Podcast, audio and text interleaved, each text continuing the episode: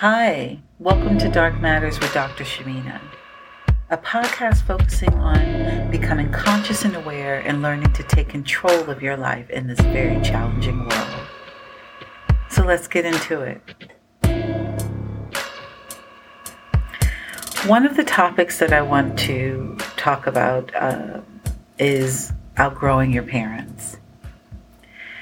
You know, when I look at the lives of my niece and my nephew today, I see history repeating itself, the same type of dysfunction. It's what I felt back then growing up, a lot of pain and confusion, too many drugs and periods of complete emotional chaos. I believe through those experiences I've done well for myself, and I'm very grateful for the life that I have. But there was a point when I realized that I had to truly separate from my family and move on emotionally. And that made me feel very sad and guilty. You know, for many of us who get into therapy and truly grow, it often means leaving our families of origin behind. And I don't mean that we permanently break off contact, although with some deeply narcissistic and toxic parents that may be necessary. Like, I didn't stop seeing my parents, and I still love them very dearly, but in many ways, being around them highlighted for me how little we had in common, you know, as I had grown. But in the later years, my siblings and parents, we found meaningful ways to connect, and I've learned to accept the challenges of outgrowing my family. You know, this kind of separation is very different from the way that many teens reject their parents or treat them with a sense of contempt. You know, in those cases, they're usually struggling to establish their own independent identity, and they feel they must do it and separate forcefully. But it's often a temporary phase. The grief and guilt of outgrowing your parents also differs from the very normal way that a child comes to view their parents as being out of date. You know, separation and gaining a sense of independence is a very normal part of all of our development. It's a phase of feeling superior to your parents, and it helps you break free of childhood into adulthood. And it's not the feeling of superior in a sense of being grandiose, like I'm better than you, but it's learning to transcend them.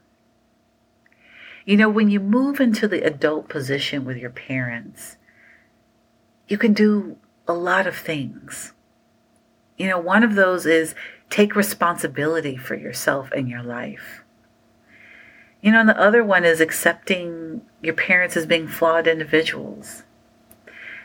And also learning to become their peer, communicating with them, not from just father to daughter or mother to daughter or son to father. It's from man to man or from woman to woman. When you're in that position, you're not regressing into being just a child. You know, and I use the term acceptance rather than forgiveness because acceptance doesn't carry a lot of the more abstract and difficult components that forgiveness carries. Instead, I believe acceptance simply means that you accept what has happened in your life as an unchangeable event, and at the same time, I'm able to move forward in a different direction. You know, your parents can't do these things for you. They can't grant you your sense of adulthood. You have to claim it for yourself. Taking responsibility for your own life is not about necessarily doing it perfectly, but it's learning how to accept that I'll make missteps and mistakes along the way. Like, I did this and I did it wrong. Now I have to learn from my mistakes and what can I do differently next time? One of the hardest parts of becoming an adult with your parents is getting close enough to them to truly understand them and why they did what they did. You know, you can't expect to satisfy your parents, and you definitely can't expect to fix them, but you can learn to understand their life and yours from their perspective and how it shaped you. No matter how awful your parents are or were, this challenge is something that we all have to face and understand. And it's not for their sake, it's for yours. As long as you live in the shadows of your parents, you can never really truly feel safe in the world or truly chart your own course in life. You know, sometimes it may take a lifetime. Some of it will happen automatically, and that usually happens when you raise your own children. But some of it can only happen as you examine your parents, living or dead, or present or past, or even if they're absent. I know your parents, like most parents, including my own, made a lot of mistakes raising me. A lot of parents come into adulthood, as they raise you. And some of them are better people now than they were then. And there's some parents who were just awful back then, and they're still awful now. In a sense, they got stuck in their own childhood and adolescence, and the process of raising you didn't turn them into grown-ups, unfortunately. Parents who were clearly imperfect can, I think, really be helpful to you.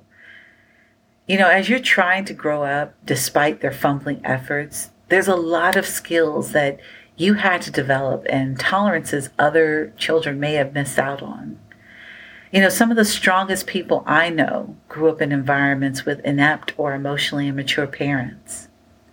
I'm firmly convinced that my parents' substance use and dysfunction made me a stronger person in a lot of ways, and weak in other ways. But in those places where I was weak or deficient, I got a chance to, when I became an adult, to choose to grow those deficient areas and grow beyond my parents and fulfill my own potential. And that, in essence, is learning how to outgrow your parents and become the adult that you really want to be. Thank you for tuning in. Please share this on social media, and I'll catch you next time. Take care and be well.